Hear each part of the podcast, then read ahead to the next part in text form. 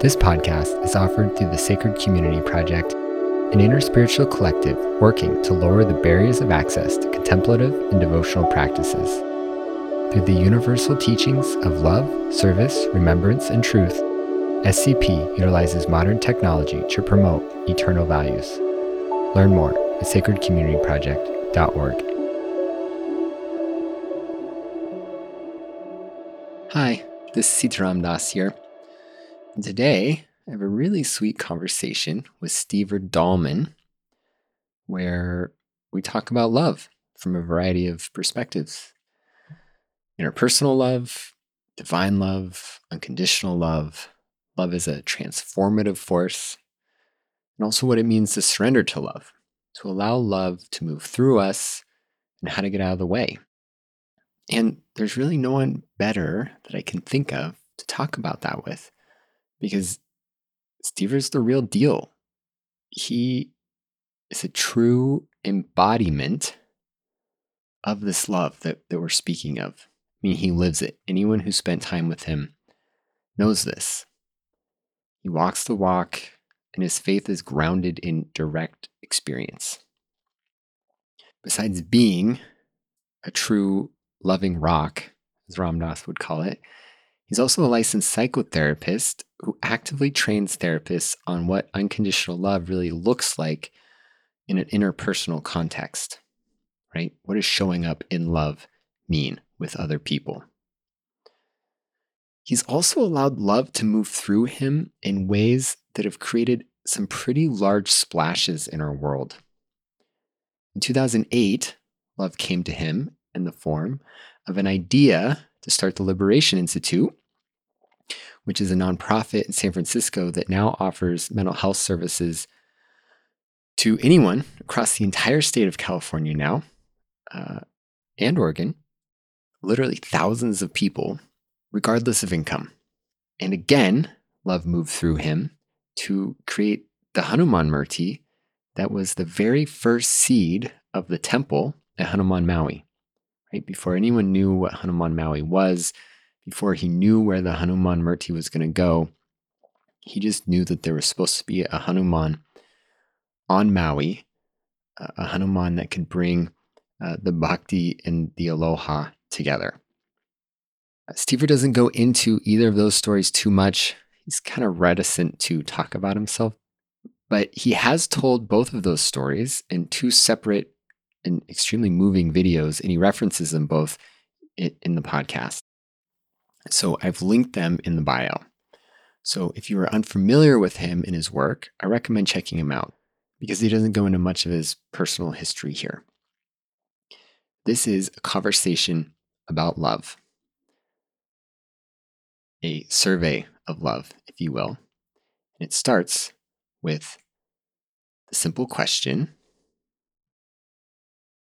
So, Stever, what is the role of unconditional love in your life and how has it shaped your healing journey? Oh, that's a good question. The role of unconditional love. So it's so easy to get into the semantics of it, right? So so what is unconditional love and all that? But to me that question means what is the role of, of love? What is the role of divine love in your life?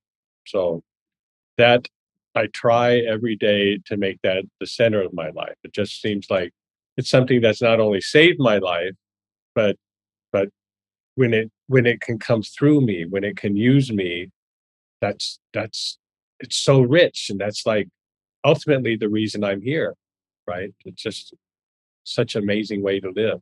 So so it takes like centering on that, being ready for that, whatever practices we do to to be an instrument but that's the role. So so there's that essence. But from the picture of of, of divine love, of love in your life, the the one love, how, whatever your experience and definition of all that is, there's also the the the paradox of how that comes back and takes care of me. Right. So so the role of it in, in is also of, of of healing, of synchronistically helping me maintain this instrument to be of more use again to others and in the world. So all the good stuff happens, you know. It's just amazing. Yeah. And so I'm I'm hearing that reciprocal relationship part of it is maybe one of the signs that we know that love is present. Um, what else can you say about that? Like, how do you know when love is present, when it's flowing through? Like, what what are those clues to you when when that's there? Uh, well, I guess I, the subtle clues are, are just those synchronicities, right? You know, all of, a, all of a sudden it feels like things are aligning. You just turn one way and all the doors start opening, right? So, so in a lot of the the the the big things that have happened in my life, like with uh, my recovery years ago from alcohol and drug addiction, with with starting the Liberation Institute, with coming to Maui and and and uh, starting the temple here, and and all that, all those things, they just like opened up. But sometimes that that same thing works in very small ways. I think I'm going to hike this way instead of that way, and all of a sudden mm. the birds are chirping, right? And then then you come across what something that you were like kind of meant to see that's just so helpful and healing or transforming. So happens in little ways and big ways. But yeah. What about in those moments where like it doesn't feel easy, like life feels hard.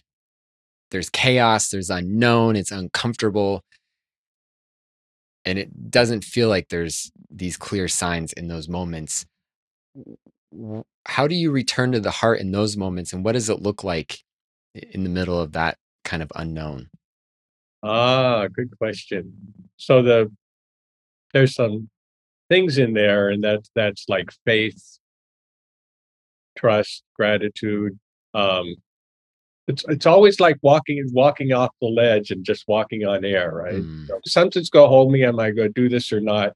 And something has me take that step. Uh-huh. Right? So something in there, and the more experience I've had with that, with having it work, that connection is in there somewhere. But when it's totally chaotic, or or my buttons are pushed from like like childhood conditioning, all that stuff, it can get really distant. I can almost yeah. forget. So again, the stuff we keep hearing over and over, having a regular practice, having having images up in my house, having having a mala on my wrist. Something's going to going to remind me. Something's going to be there. I have the intention every day. I'm used to asking for, and if that if the chaos breaks loose, it comes back. But then there's another aspect to that that's connected with faith and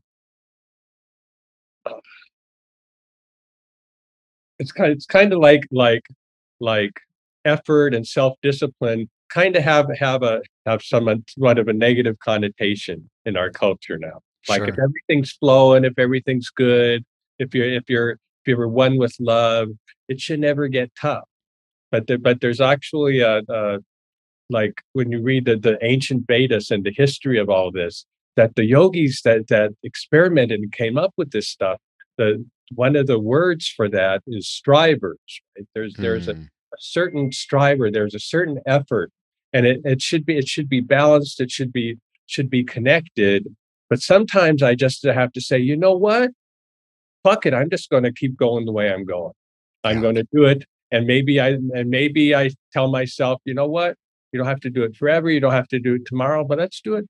Do it for this hour, right? And it always changes. It always opens up, and God is always going to be there for me. I just forget.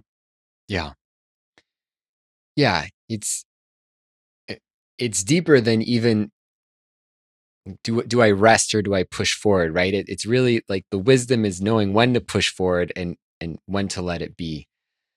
And yeah, yeah. I guess this is a, big question that just came up in this moment. For me, when I reflect on my own path of hypothetically at least growing in wisdom, uh, it's essentially more or less been through trial and error, right? I'm, I'm listening into my heart, and then I think I'm listening to my intuition, but then afterwards I can see like, oh, I was caught here and here and here. But through that process, uh, I feel and hope that things have gotten a little bit clearer, it's easier for me to access that that wisdom, right? That love within.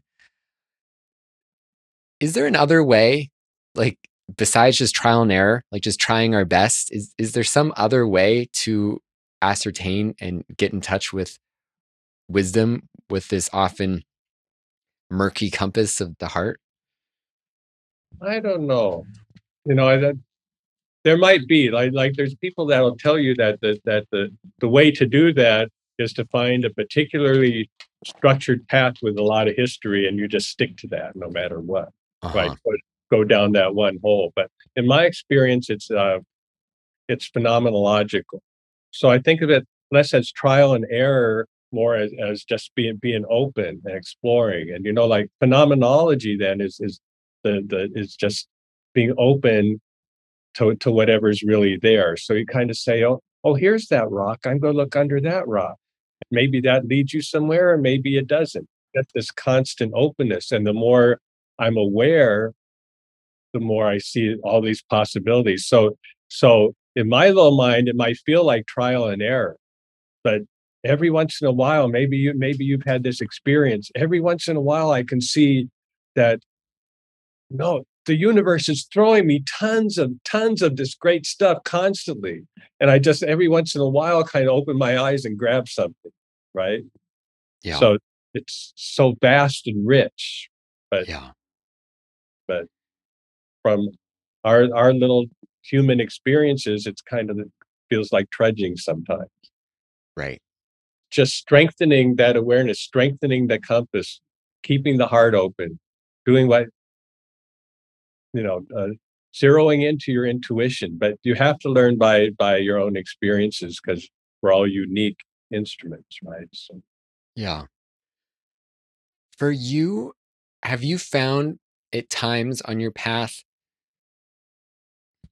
I guess because what I heard in that sharing is that you are very comfortable and have practice with uh, being open and really on this path of guru kripa this path of grace right? It's really like just life is the guru in a sense right? Uh, and just really that that listening um, but have you had times on your path where you found having some more formulaic rigid set of you know i do this this and this have you found that helpful at times? Hmm. Yeah, also, also depends upon like on what level and in what ways. Like like just having actual structured day, that sort of thing. But do this, don't do that, and yes, very much so. But for me personally, uh, how that's ended up is structuring my own sadhana, trying uh-huh. things. Okay, well, you know what? I'm gonna I'm gonna do this practice or do this for this many days and really pay attention. Right, like the ancient yogis did maybe maybe the answer for me and what I would offer is is is trying something and sticking to it for a while is what works and being willing to tweak that because I'll also like hold on so tight to something that worked before and maybe it's time to let that go and move on to the next thing but that's good. I think i think structure is important but right. Structure is important but for us to actually stay in it, um, it actually has to fit. Yeah. And exactly. the only way to find if it fits is to try it out. And there, there is an interesting thing that that it's I'm sure it's full of paradox and everything, but there there's a there's a, a surfing aspect to all this for me. I think some people that are going to going to do better with with a lot of strictness, and some people are going to do better with a lot of openness but but for me there's a there's an in between thing i do the structure but if i'm just following that blindly there's something in my own creative and intuitive sense that doesn't flow through right uh-huh. so uh I just get excited about being inspired and creating new things and new and new paradigms for helping people and all this kind of stuff, right? So, so got to kind of play with that a little. Yeah. That goes right into I don't know if we how far we want to go there, but into the ego non-ego stuff, right? The the ego strength. Well, t- tell me that, about that because at some point I do want to shift into uh, talking about all of this in terms of your psychological background. Um, and so maybe maybe let's start with that. What can you share about strengthening ego versus being not attached to the ego versus what is a healthy ego? Can that get now in the I way?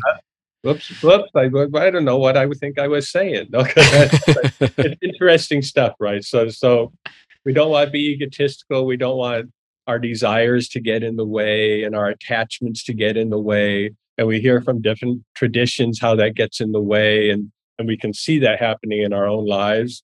But again, we need we need to have some sense of who we are.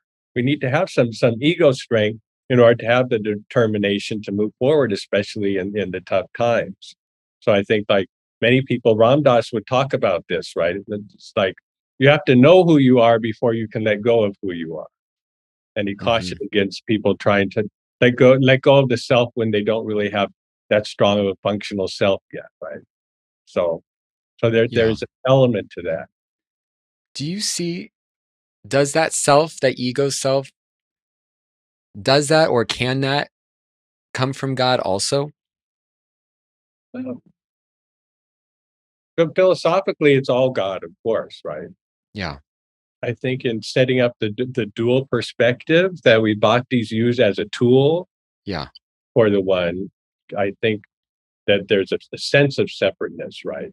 But mm-hmm. but I think it comes from God. I think the urging comes from God. But that but that's like like all the stuff in the Gita and everything. That that that's like the Gita is just like a bag of tricks, man. You know, it's, it's like you know what? So here's what you do. Don't think about too much. Just do everything for God, right?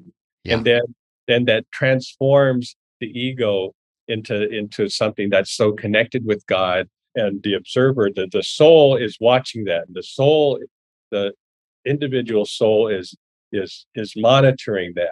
And the ego is just like the, this this shell this puppet that's making it all happen. And that's when you can get in that flow then that's that's mm. so good right? Can, so much happens and i'm just like then i suddenly pop back into my ego. I think whoa who did that shit? Right? You know it's great. Yeah.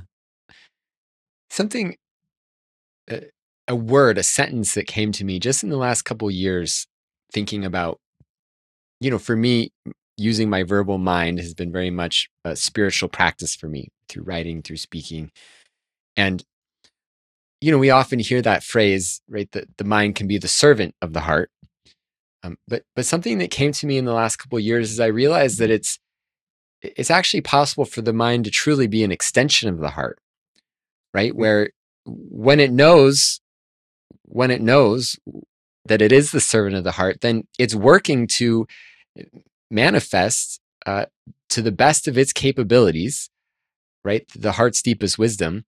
And then that ego strengthening part, right? Because sometimes it needs to increase its capacity to be able to do that. So it needs to gain some different frameworks, learn some new words, whatever.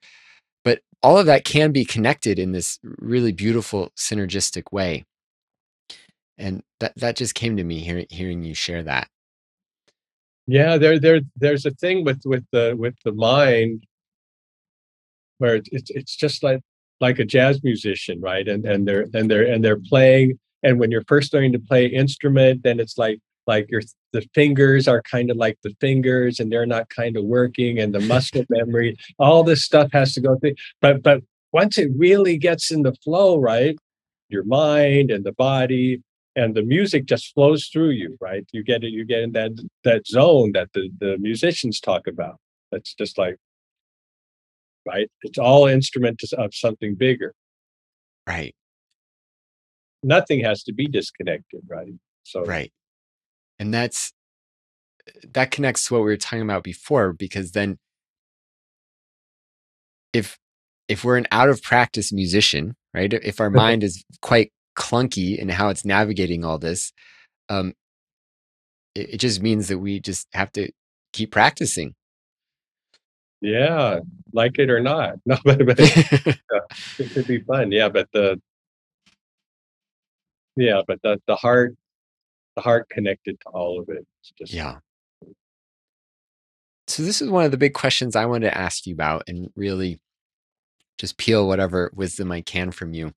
Is this central framework that I know you have, this core truth of love, that, as you say, love saved your life. And I know that when you work with people one on one and when you train other therapists to work with people, uh, love is front and center for you. So, how does that work for you in in a healing relationship? You're there with your mind, and someone else is there with their mind, and we all want to become jazz musicians or right whatever. um, what does that look like for you? How does love play a relational healing force? Uh, well, one thing it comes back to practice, right? Being just to use psychotherapy as the example, right? Before I'm meeting with someone and doing that work, which I consider a sacred space, you know, I'm doing all the things that, that keep me aligned as an instrument as best as I can. But uh, I don't know if you remember from saying Carl Rogers, right? He he was a lot about trying to get unconditional love into the therapeutics. He called it unconditional positive regard, right? So just Yeah. just just having unconditional positive regard. So when I'm working with interns, I'm some of them call me Carl Rogers on steroids. I love my clients. I love them as best as I can, right?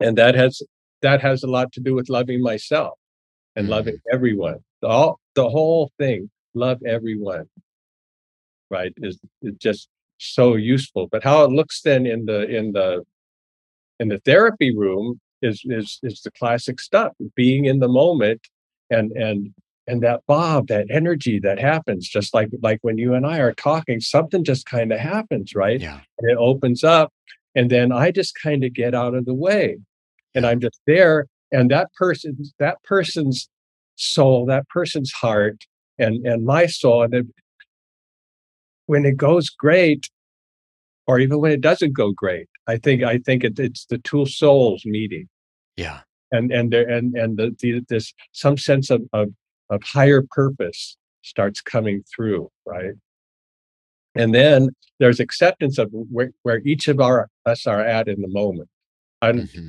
not up to the the person i'm working with to have that but that's that's what i try and have and it's like i show up um as best i can for that so that in in I think you know my motto love as much as you can from where you are with what you've got.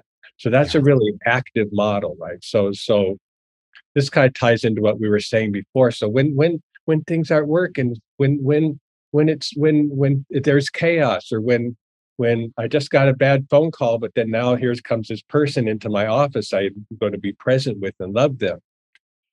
That's that's my model. That's my practice. So I'm just going to you know, screw the rest. I'm going to love as much as I can right now from exactly where I am in this moment with whatever I got. And that Yeah. always like, so, right? You just get all the other shit out of the way. No judgment about like, I should be loving more or this or blah, blah, blah, blah, blah. Just what do I got now? And here it is. Yeah. Right. And and so here's my follow-up question with that, because that's all really beautiful. And I think most people, if not everyone, intuitively knows what love is on some level. And yet, there's times when it doesn't feel easy to love. And I imagine you've had moments working with people where uh, the, you got triggered, or for whatever reason, the love wasn't at the forefront. It felt like more of a struggle. Oh, yeah. And so when when it feels like more of a struggle for at least myself, then I'm thinking about love as a practice, right? How do I practice love? Right? Just do the best I can and of course love myself along the way. Um but what does that look like for you and and how do you actually do it? Like if, if someone wants to as Ram Dass says be a loving rock, right? To to really make that a practice. Cause because we know about the practices like how to do our mala beads and we know how to do practices like sit and meditate. But if we want to actually make love itself the practice, how do we actually practice that? How do you practice that? again it's it's kind of showing up with whatever i got at the moment and like you're describing there's times when it's just like I can only do so much. But honestly, there in in the in the therapy room, there's a kind of fake it till you make it thing that I uh-huh. do if I need to, right? If, yeah. if, if I really feeling triggered there in that situation, I, I can I can uh, do the next kind, loving thing. Sometimes it's keep your mouth shut, and out in the rest of the world, it's kind of just keep my mouth shut, right? It's, sometimes I just have to retreat. There's there's people there's people that are bullies that are intense or chaotic, violent situations, right? It's not just going to be like, oh, I love you. This is great. You know, you got that's not going to work.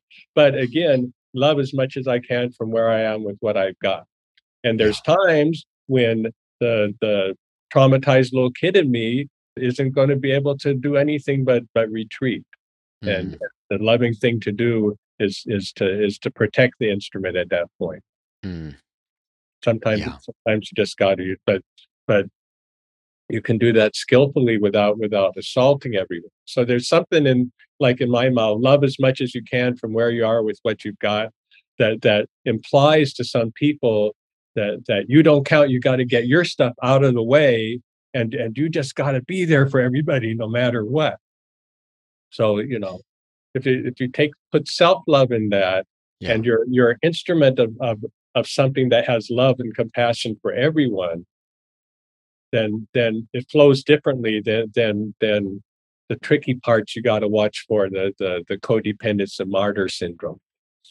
Yeah. Yeah. I hear it.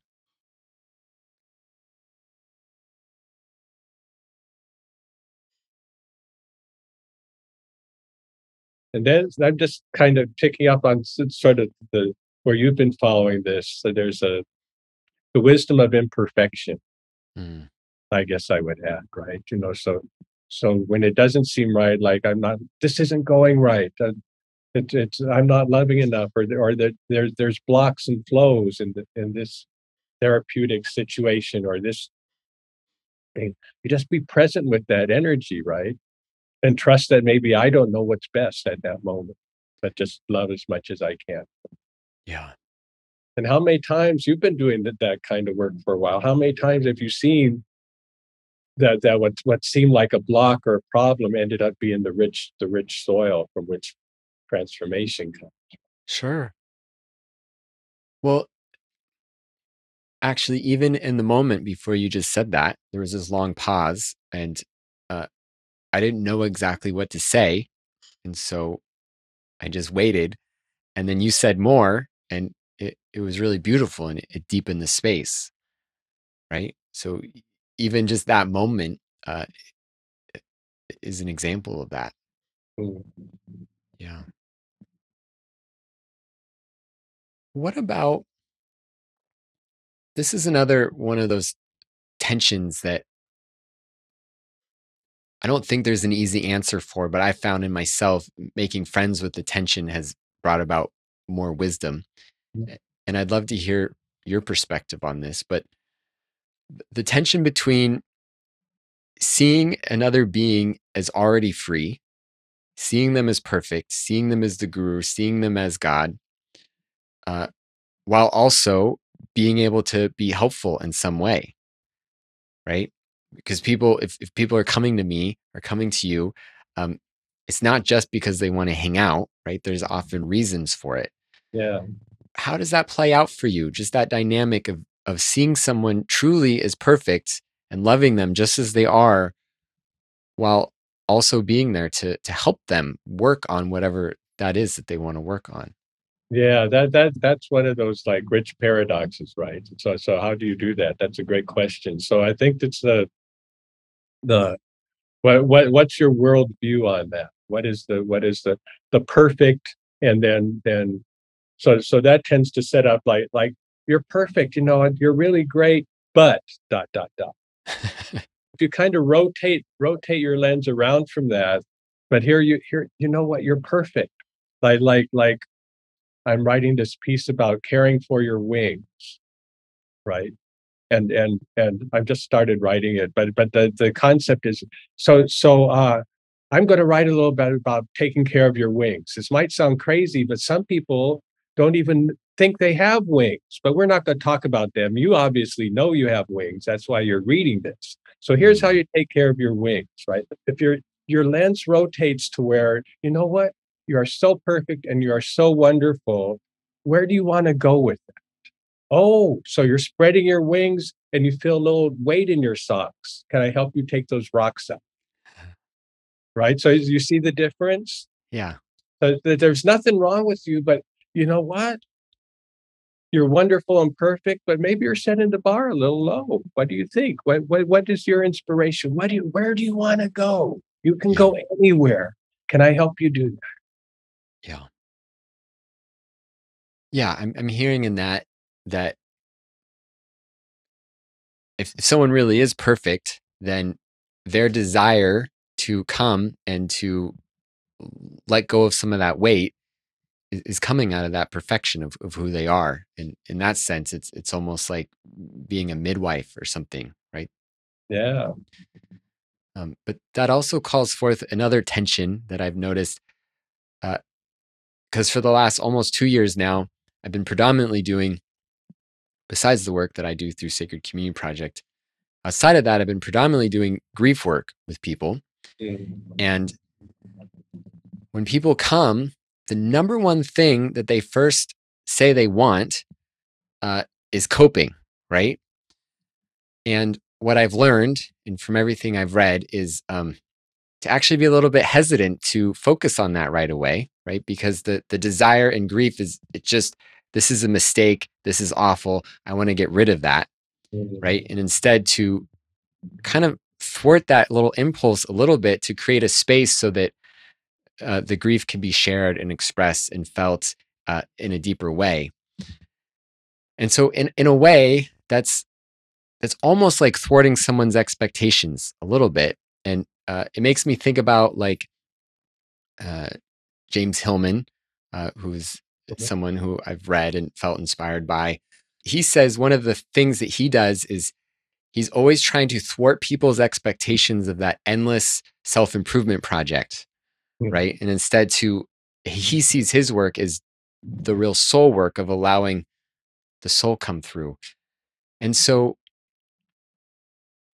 in a sense it's it's kind of like a, t- a tension because it's it is about trusting that there's something deeper in someone um, but it's almost like sometimes you have to thwart people's initial expectations right about that they can be saved or that that they can fix this and this and thing and that that'll make them happy or um, so yeah what what comes up for you with that and how do you how do you relate to any of that? Oh i'm thinking i'm thinking of particularly about the, the the fixed thing, right? And people people are in pain and they want the pain to go away. And and working as a therapist, now I, I don't know what's what's particularly helpful for all the people that that that are going to be listening to this, right? They aren't all therapists, right? But the, but the but there's this thing about about fixing ourselves and fixing everyone because we want out of the pain. But um, I, am with you with you on the on on the helping them tolerate the moment and helping them experience the pain and why why is it what is the pain here to learn to learn from. That's particularly true of of, of a grief process because it's because it's a it's a process, it's an adjustment, right? So um it's tricky, but I don't with with some of the Hillman stuff and some people wanting to be to wanting just to to to let the soul express itself. Now that I I do have a bias to to progress and transformation. Mm. I really do. I really do think that people can write their own story with some of this stuff, and they're, they're and it's tricky. It, again, it's that paradox. So so you read if you read part of Hillman or part of the, go partially into that and say, yeah, I I, I got to let people be where they are. That's totally true. You got to let people be where they are. But when love comes in full force, it changes things. Yeah, it's like it or not. And and and and personally doing my work on myself and working with others, it's so easy to get into a thing where we're just allowing the pain so much that we end up reinforcing it rather than letting it pass through. Uh-huh. Yeah. Yeah. So this So, this yeah. this love that that is at the root of everything uh, is transformative. It's it's a transformative force. Amen. That- that's like, Well, I think this would be a good moment. What I'd like to do is ground some of this in the the personal because you are someone who love has come through you in these transformative ways uh, in pretty big ways that have left some pretty big wakes uh, not just in your own life but in the community. Um, and maybe we could start with one question i was curious to hear about is as you know and a lot of people are slowly finding out about but it'll be announced pretty soon is sacred community project has this uh, collective book coming out right called loving awareness waking the heart mind through the path of grace. And there's this section on stories of healing and transformation and and you have one of the stories in it and you said the same thing that you said here today that that loved saved your life. And i guess i'd love to hear a little bit more from you like how? Like how did love save your life how did you gain this deep faith in the transformative power of it mm. I don't know how to go about that without making it too much about me or the story of my life, but the the the the basics of it is that that uh, I got strung out on alcohol and cocaine, and there's all sorts of complexities behind that and childhood trauma and and all that kind of stuff. And uh, maybe I hadn't experienced unconditional love before. So then, as I say, there was this series of miracles, right? I just gave up. I would this this it was literally killing me, this stuff. And but I'd always had since I was a little kid some sort of connection to the divine. And so I asked that divine for help. And it came Mm. through in a burning bush way with with with I'm I'm in this park and this this tree lights up and there's this this beautiful face, this Maharaji like face saying, You're loved. It's going to be Mm. okay. There were a couple things like that that happened very close together to where I could feel love coming in. I was in this church in Glide, church called Glide in the nasty part of San Francisco, and this gospel choir is singing, right? And and I could just feel like love pouring in through the top of my head, just like I did when when Maharaji's face, who I didn't know who that was, appeared in, in, in the park, right? I could just feel it coming in. It wasn't looking for it. I didn't know what it was, but it was like, whoa, right? So so love changed my life. In that case, it saved my life. But then Yeah. then what do you do? That's not just like one thing like, oh, you know, I have all I have all these problems and I'm killing myself with drugs and alcohol. And and now, oh, now now there's love and now it's all good, right? So that there's constant struggle, constant learning, constant peeling away of the layers. So over and over again, love saves my life. But what is my life? What is your life? What what is that story? What what what what is what is getting created here? What does your soul or what does that love want to create? Right. Mm-hmm. So it saved my life, but it but it created my life, right? And and then it was just like, oh, holy shit! It looks like I'm going to be around for a while. Now what do I do? And all I wanted to do was was was uh, be connected to that and and use it and have other people possibly have their experience of that. That's all I wanted, right? So how do you do that? You know, and you just one step at a time, you kind of figure it out. Back to that phenomenology. Phenomenology. I'm going to be open to the moment. Looks like this person needs help. Looks like I'm going to do this.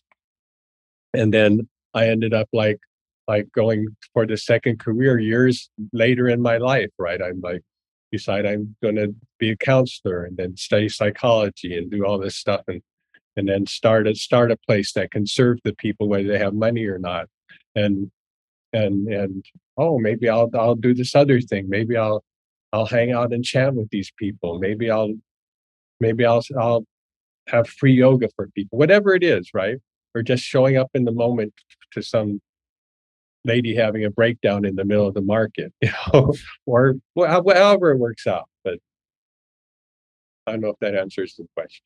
Yeah, no, it's a beautiful answer. Something I heard Ram Dass say once. Someone asked Ram Dass, How do I get faith? Mm. Which is a pretty powerful question.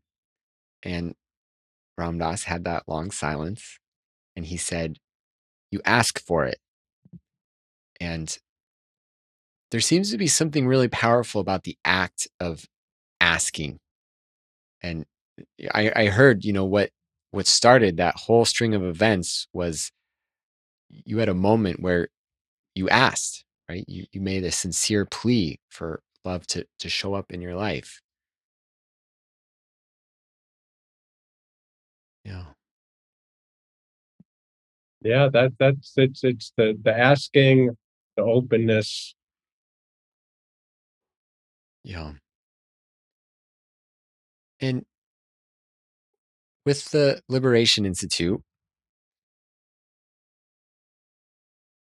which that was one of the first things that yeah, first inspired me about you, really, was the fact that you essentially started this nonprofit seemingly out of thin air uh, you know, and uh, created a model that can serve a lot of people, you know, on on really all levels. And it seems like now it's spreading. Uh, there's Liberation Institute isn't just located in the Bay Area anymore. Um, maybe you could just talk a little bit about the Liberation Institute and what it is and what inspired it and and where it's heading. Oh, cool. Well, Liberation Institute. Um, I was inspired to start it, well, by love, of course. Sitting under a tree and start the Liberation Institute. I'm like, what's that? Anyway, there's a lot about the, the story of the, the origin story of the place. But basically, I started as a place where people could get get professional psychotherapy, mental health services, whether they had insurance or not. That and that I wanted to see if the community could do it for itself that if you take take the government out of it and insurance companies out of it and all that stuff, there was so much goop between people getting getting help. Seemed like there were some services for people who were at the very bottom, they could maybe get into services through some stuff being offered there, even though that varied. Or if you had money and great insurance, but for everybody in between, forget it. Yeah. So I thought, well, if it we could do that and everybody just pay what they can, maybe it'll work out. And the miracle is that it did work out. The first people I brought in were a couple of homeless people. And one of those people is still clean and sober today, the very first day we opened, October 7th, 2008. Wow. So, so that was pretty auspicious. And then it, it's just grown bit by bit that the model's working, right? And so now we serve all of California, all of Oregon, hundreds and hundreds of people a week, a day, actually, hundreds of people a day. And uh, rather than expand into other states, I was just in uh, Austin, Texas, helping to open a, a, a, community center there that a couple of different agencies. And I just advised them and told them about our model. And because of problems with Texas with, with funding and laws and da da da, da our model ends up being perfect. They can serve all these people and it really works, right? So Wow.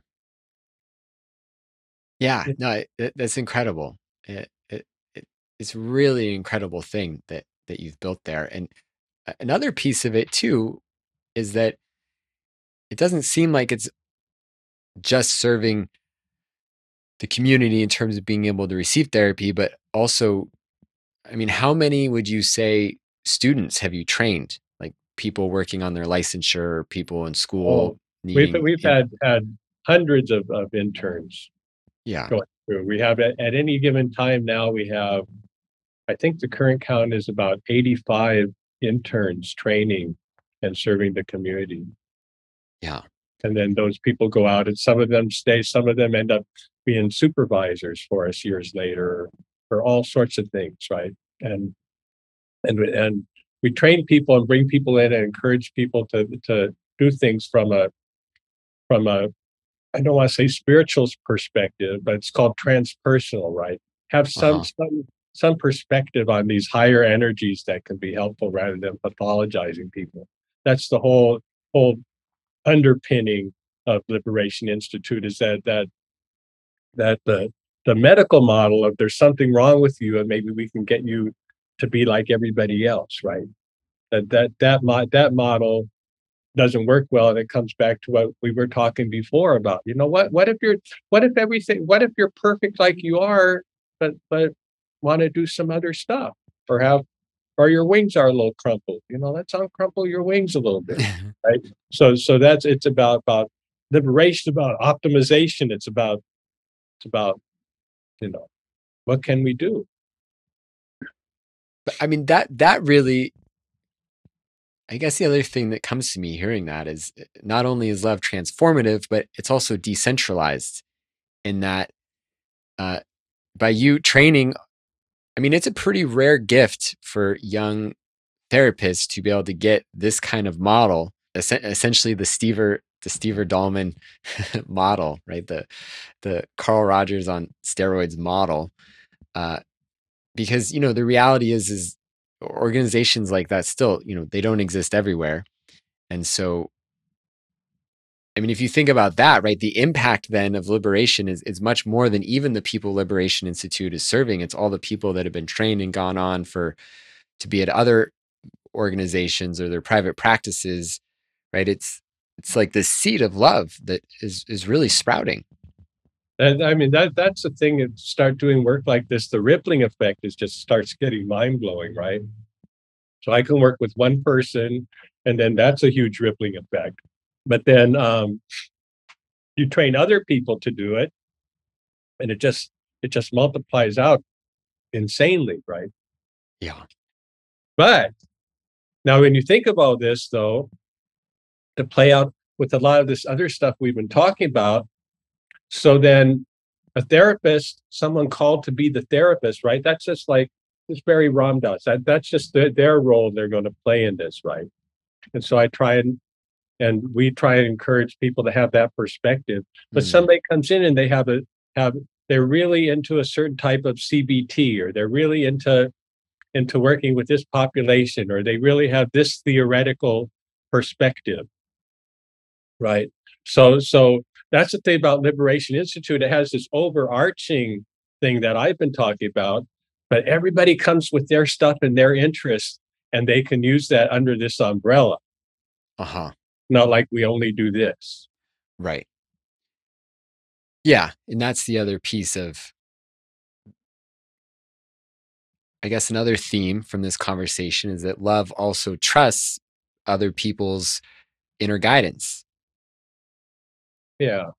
Love yeah. does. It's hard for us to do it sometimes, right? So that that's the faith thing. When you go to backtrack a little bit was when you were asking about the faith. There's a and, and we came upon like like you asked for it. In my experience, what I get for when I ask for it is is an experience that I can't deny.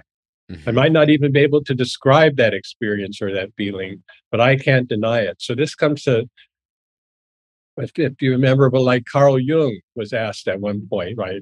Right. So do you have do you have faith? Do you believe in God? And he was like, I don't believe. I know. Mm-hmm. Right. Mm. I so so there there's a point when you ask you ask for faith, and and you're going to get get some experiences that are going to blow your mind, as opposed to you're going to get some gift of, of, of blind belief based on some dogma or something, right? It doesn't. It's more like this experience, right? That just like, like you're going to get experiences that you can trust. Yeah. Yeah, I've I've likened the difference that hardened belief, right? It it, requires a lot of clinging, right? We really I, I really Yeah. believe this, and if I don't believe this anymore, my life's going to fall apart, right? I mean, that's I won't know who I am. I'll lose my community, right? But but what I'm hearing in that is that the faith you're talking about is is a type of inner knowing that doesn't require any clinging, and it doesn't even require that it's said a certain way in the mind. Yeah, it, it- it's it's just there, and you've experienced it, right? Just That actually leads me to another question um, before we wrap up. How have your beliefs around this love changed over time? Since you first had that opening, is there any views you had at the time that maybe have shifted over time that now you say things a little bit different when you explain it or, or understand it, or your view has widened or, or changed slightly? I think think of any of it is just just to to I've kept experiencing other people having other paths, Uh-huh. right? And it also took me a while to to realize that uh, that not everyone wants what I want. Not everyone can or should at this point. And everybody's where they're at, right? And Yeah. that that's all good. So so sometimes somebody would would walk into my therapy office, right? And I can just see all this potential and I want the I want them to da da da da da. And they just want to like like get over the partner that dumped them. And that's really all they want right now. Yeah. Now again, these are all just just perspectives through my my little tiny human lens in the moment. And and there's love in the room through that process of getting over their breakup they start start to love themselves and that love comes in between you and me some sort of transformation is going to happen anyway but it, it can't be my agenda it's you know like- Right. so then at this stage of my life it's like other people can work with the people getting over their breakups i have other things i do Yeah. That that seems to fill out what you were saying earlier in terms of right. You have a, a bias towards transformation, uh, but also it it has to be a transformation without an agenda. Right, right. Yeah, the, the one one thing I've learned, it was like if you just go back to my story, right? If I like if I can just like kind of get it together and and you know not drink myself to death, that's going to be so great, right? And that that's just a small example of what I still see for myself and other people. My natural self is going to set the bar a lot lower than God is going to. Mm. Uh huh. And And that's that- that, getting that- out of the way. Yeah, that's a lesson I've I've learned more and more that the whole so that's being open and believing, but not believing I can X, Y, Z, just just letting go. My my my agenda, even today, I'm sure from experience, is is I'm just gonna box myself in if I let if I let my little mind come up with what's gonna happen, right? Yeah. I hear it. Uh, before we wrap up, I also just wanted to create a little bit of space for you to talk about Hanuman Maui, since Ah, you are you are the one who the idea for the Hanuman Murti it, it came through your your being and you're on the board. And what do you feel inspired to share about Hanuman Maui for people who might not be familiar or for people who maybe are familiar but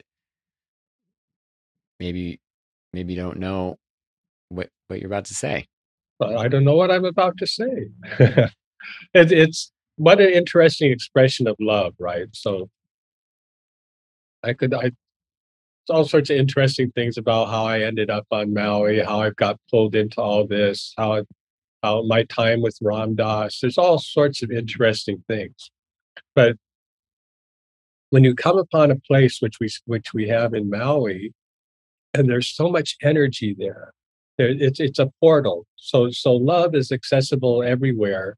But what if there's just this this you will come upon a place, you're you're walking along, you come upon a place where it's just like, wow, I can really feel it here, right? That's the aloha and the bhakti that that that so many people can feel flowing through Maui, and that that brought Ram Dass here, and and as uh, people like Leohu Ryder and and her her lineage and of Hawaiian spirituality know that this is this is all meant to be bhakti and aloha blending together, right? Mm. So that's why I felt like I was called here for some something to do with that. And then when uh, Ram Dass left his body, it's like, what are we going to do with this? Here's this this this focus portal, right? This energy is still here, and that's what Hanuman Maui is. It's the the blending of bhakti and aloha through this portal of where Ram Dass lived his last 15 years. There's a an energy and a potentiality in that portal that's ineffable. It's hard to describe. But yeah. any of us that have been there or had that in our own lives, other places, uh, have a sense of what that is or what what what the value is. So Hanuman Maui is, is just trying to preserve that. But being connected to that and preserving that also starts to transform things. So so we're not just just hanging out at Ram Dass's old house, right? We right. built this beautiful Hanuman temple. We're serving the community. We're we're we're helping uh, a food program in India and a, and a children's uh, school in India. We're helping the local community with with food programs. We're doing all sorts of things, and it's just like love as much as you can from where you are with what you've got, and and we can't trans I can't transform anybody. I can just kind of show up with all my neurosis as best I can. But things seem to happen just because we're willing to be used as instruments. So yeah, that's what Hanuman Maui is for. And and and uh, we love all the people that are supporting it and particularly love that that so many people are getting so much out of what we're doing there. Yeah. And actually I just saw the email that came out today, and it seems like it's now officially being advertised the the Sevak program at Hanuman Maui. Right.